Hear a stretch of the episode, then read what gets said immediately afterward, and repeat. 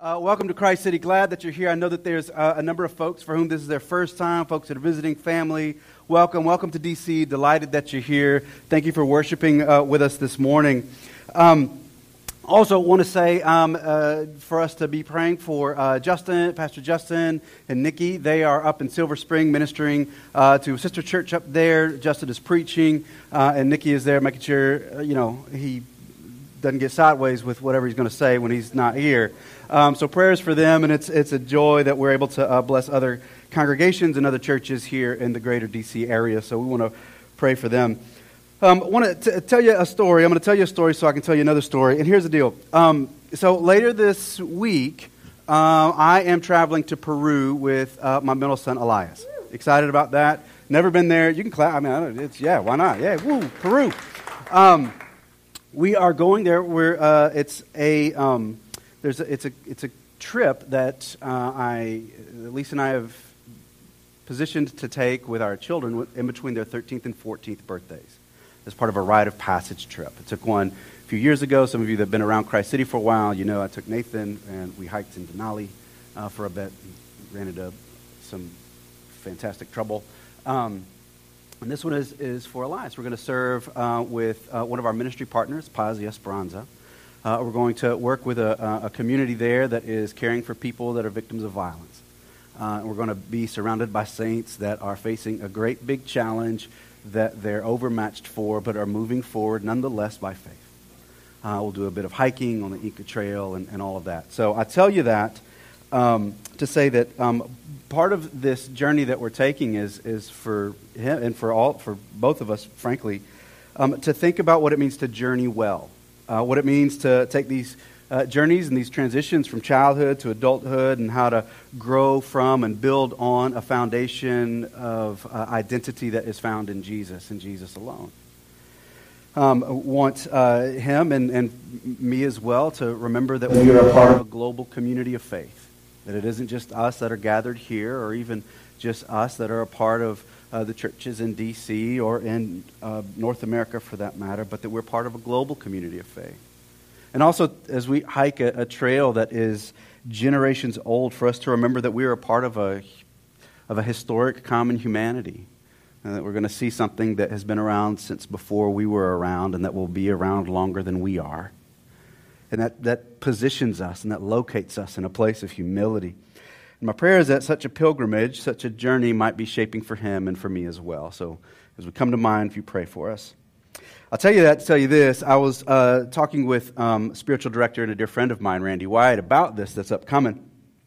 And we were talking about kind of life transitions. Uh, I kind of feel like I'm, uh, you know, I'm, I'm, I'm not the um, young sprout sprite I once was. You know, like time keeps moving along. I feel like I'm getting older. I feel it uh, at different points. You know, when I like work in the yard or whatever, and I'm like, oh man, I used to not have to, you know, sort of feel like I got to stretch out before I mow the grass now. Like, what is this? Uh, so I was talking to him about, about transitions and life transitions and transitions from, you know, childhood to teenagers to adulthood, as well as, as sort of in adulthood from one season of adulthood to the next. And one of the things that Randy shared with me when we were talking, he said, life is just simply a series of explorations from a secure base. Life is just a series of explorations from a secure base. And so as we uh, launch out, I pray that you'll pray for Elias and I as, uh, as we make another exploration from the secure base that is our home and that is our community and our neighborhood and our community of faith and our church. But the other thing that Randy said um, when I was talking to him about this is he said, You can't move ahead until you leave a place behind. Can't move ahead until you leave a place behind. For the last several weeks, we've been talking about lies and truth and the ways that we combat them. We've all been on a journey these past weeks from the land of lies to the land of truth. And I pray that in some way that we will all have journeyed, if even a little bit, out of the lies that we tell ourselves, out of the lies that we tell others, out of the lies that have been told to us, and the lies that have a hold on us. Our hope in this series of, of truth and lies is that we will have made some progress in leaving this land of lie bondage and made our way in increasing measure to the land that is dictated by and determined by God's truth and God's kingdom as embodied in the person of Jesus. Over these six weeks, we've wrestled with a number of lies and tried to match them with a singular truth. We've, we've covered the lie that you are not enough. We've covered the lie that, that you are in control. We've addressed the lie that you are what you do, or that God helps those who helps themselves, or that you are alone. And the thread through all of those lies, by the way, is the lie that you can be, or you should be, or you are entitled to be, or you must be, or you need to be your own God that the thread through all of these lies, it's the same lie that the father of all lies told our ancestors in the garden and has been whispering to us ever since that we read about in Genesis 3. You can be like God. All the lies that we have addressed and that we've talked through, we've, we've sought to match them with the truth, but not just like a, like a propositional truth or a theoretical truth or an argumentative truth, but truth embodied in the person of Jesus.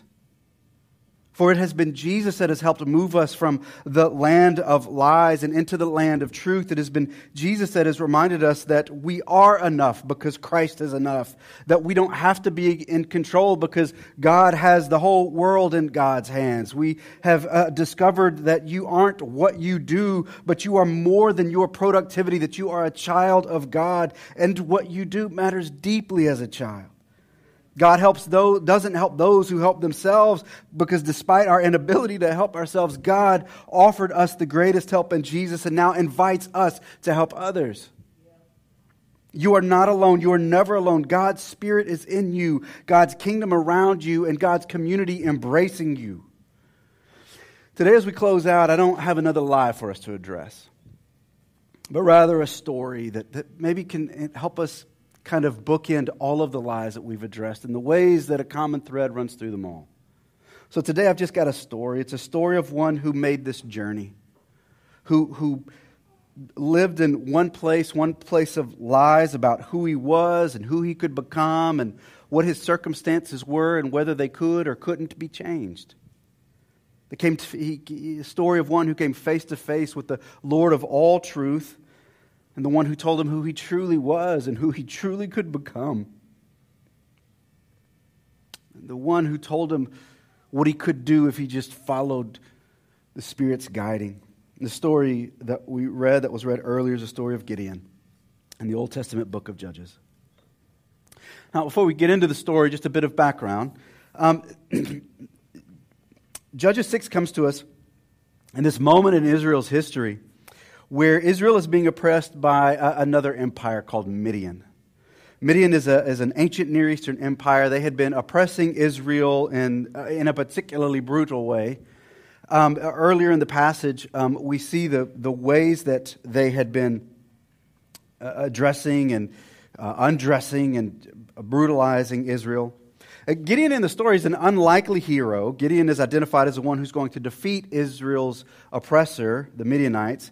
Gideon tests God. He has this sort of weird way to test God. He isn't sure of what God is saying about him, so he offers this test. He puts out like a fleece and he says, All right, can you make the fleece wet and the ground dry? And God's like, Oh my gosh, sure I can. I made the planet. So he does that. And then he's like, Wait, wait, wait, maybe something messed up. Like, can you swap it now and like make the ground dry and the fleece wet? And he's like, Oh my, you're whipping me here. But he does it anyway. And then Gideon builds an army, which is, he, he doesn't, it's like a weird way to build an army. He, he amasses 32,000 people, and then God's like, yeah, that's kind of too many, and then whittles it down to 300. He's like, oh, God, you know, I don't know what's going to happen here. And it's with this army of 300 that Gideon defeats the oppressors and restores Israel into a season of independence and peace. And that's the lay of the story. And the piece where we jump in and Judges 6, verse 11, it's, it's right before all of that takes place. So let's take a look. Judges 6, beginning in verse 11, the angel of the Lord came and sat down under the oak in Ophrah that belonged to Joash, the Abiezrite, where his son Gideon was threshing wheat in a winepress to keep it from the Midianites. When the angel of the Lord appeared to Gideon, he said, The Lord is with you, mighty warrior. Now, the scene opens up in a curious way, describing uh, both where Gideon is and his location and also the circumstances surrounding it. Um, uh, Gideon is addressed initially as a mighty warrior, verse 12. It's a curious way to address Gideon because the truth of it is this, there's no indication at any point that Gideon has ever been in a fight, in a battle, an arm wrestling competition, like anything in his life that would indicate that he is either mighty or a warrior. As a matter of fact, when we come across him in verse 12, he's actually hiding. It says that he's threshing wheat in a wine press. You don't thresh wheat in a wine press. Anybody want to guess what you do in a wine press? press wine. Hey, there you go. You press wine. But the reason why Gideon has the wheat in the wine press is because he's hiding from the Midianites.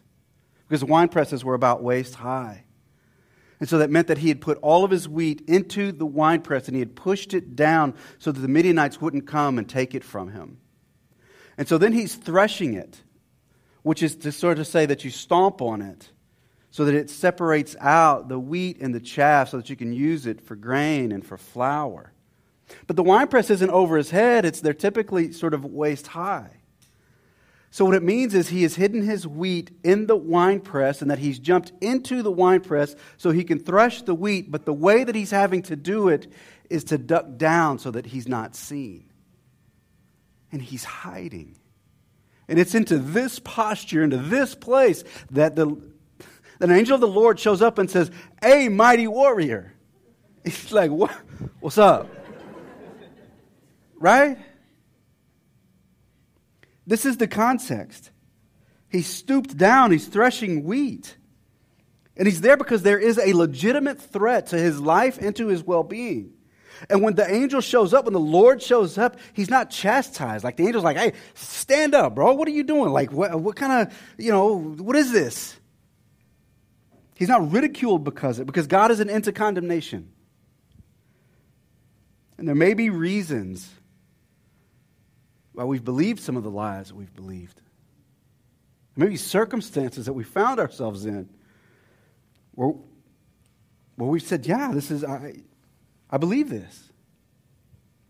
And yet, it's in those moments that the Spirit, while soberly acknowledging the circumstances, gently nudges us to leave that place and begin making your way towards God's perspective, God's image, and God's imagination for you.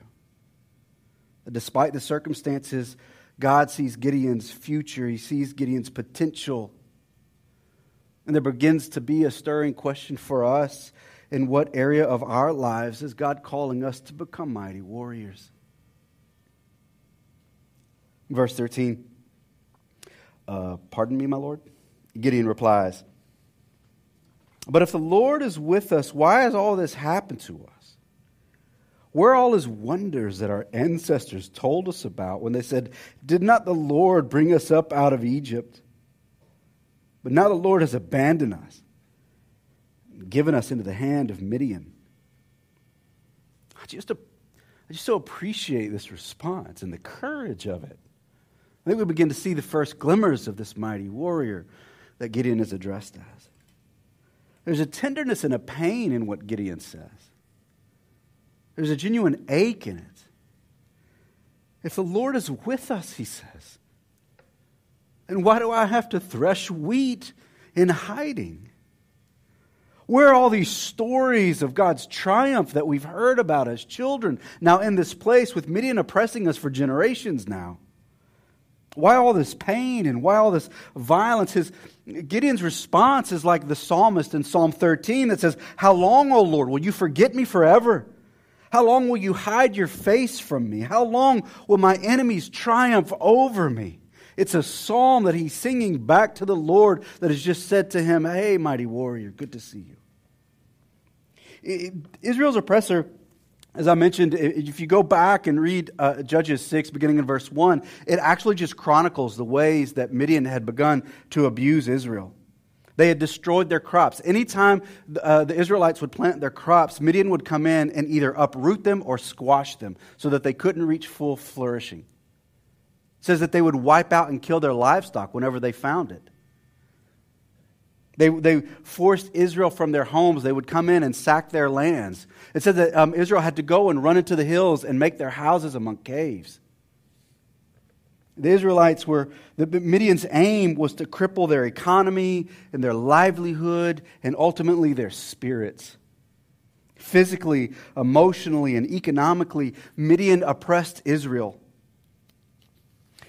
George, I, you don't have to go much farther than pulling up the news app on your phone to realize that there are Midians in our land today. Or they're not. There are 660,000 people that live in Washington, D.C. Over 100,000 of them live at or below the poverty line. Homelessness, it's tough to gauge the number sometimes, but there's around 5,000 of our neighbors experiencing homelessness at any given time in our city. Half of DC's young people don't read at grade level, and that number is astronomically higher for uh, our students of color. 3,500 migrants have been bused to DC from Texas and Arizona and are just posted up at Union Station right now. Depression tripled during the start of the pandemic and has not come down yet.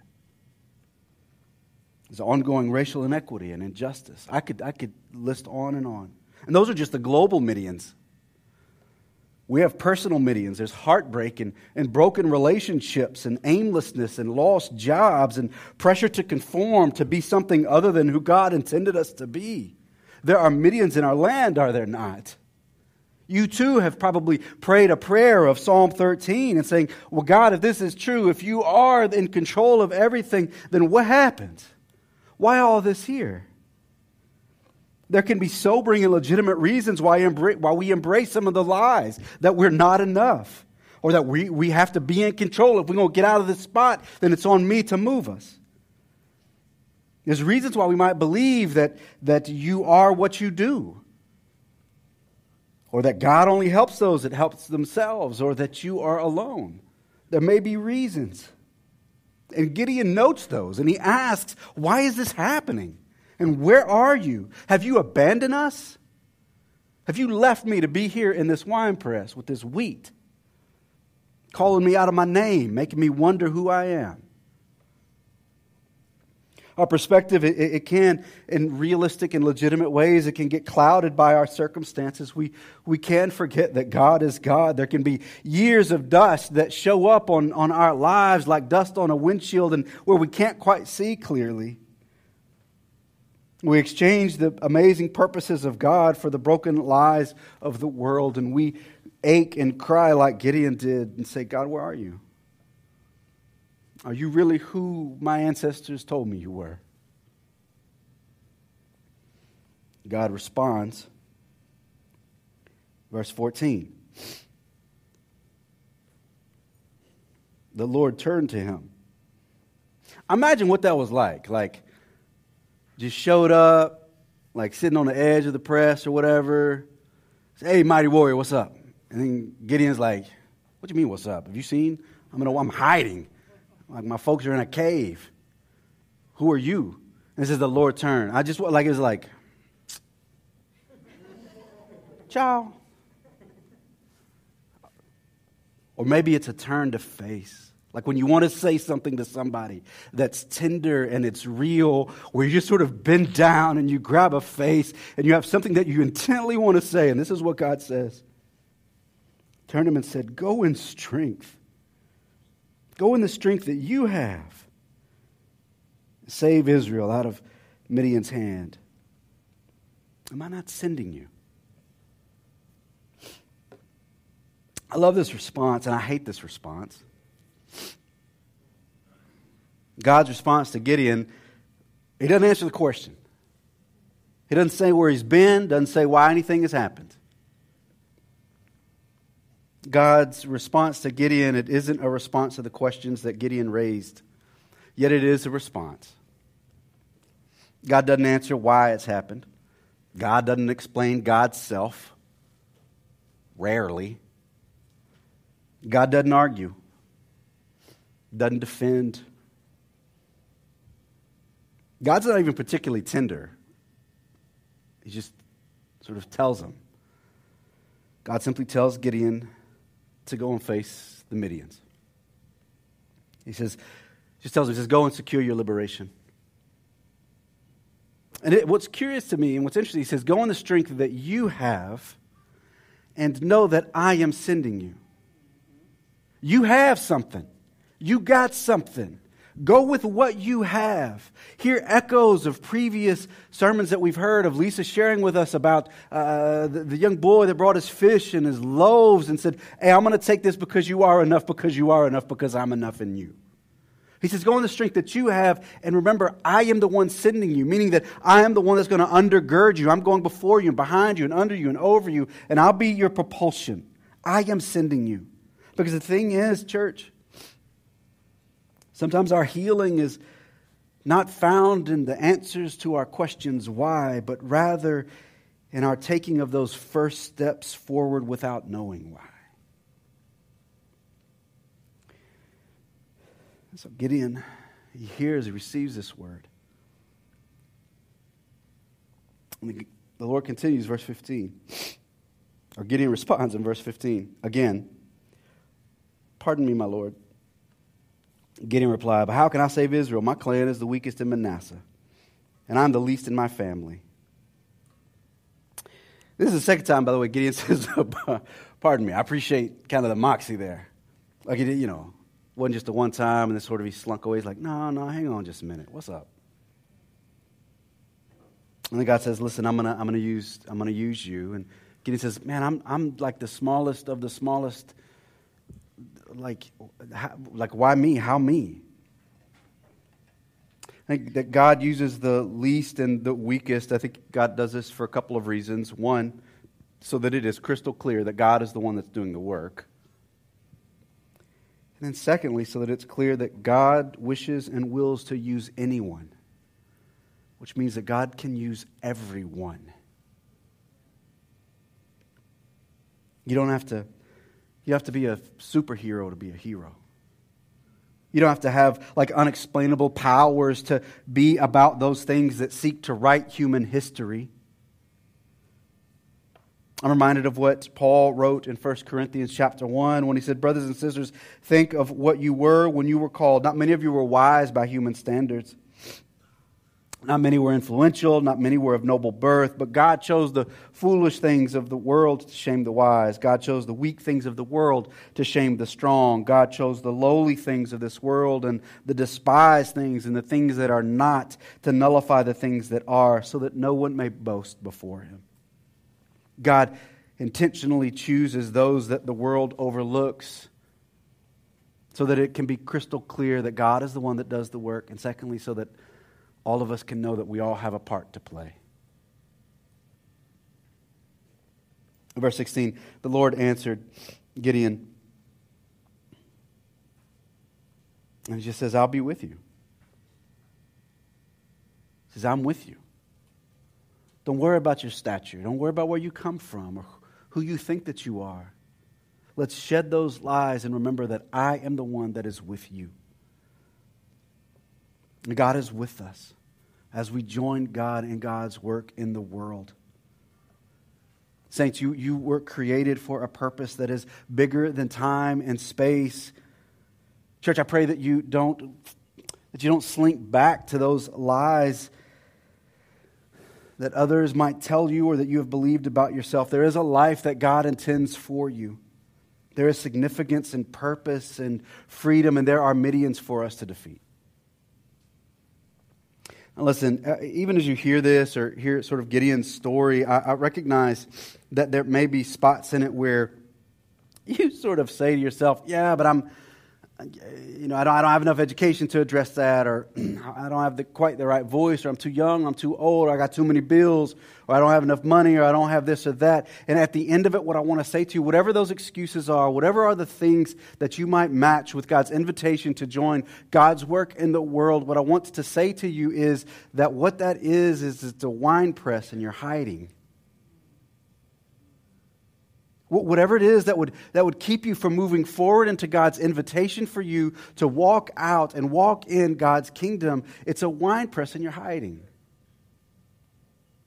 And what is it that might God be stirring in you? What are the lies that as you shed them, it's not just about shedding lies, but believing a truth that the Spirit of God is saying, believe this about who you are and move forward. by faith into the, the theaters that God is calling you to, to be salt and light, to, be, uh, to bear witness to a God that doesn't leave, that doesn't forsake, that is always with you. That is the invitation. To leave whatever wine presses you find yourself in and to move forward, knowing that God is with you. Because you can never go to a new place until you leave another place behind. Let me pray for us.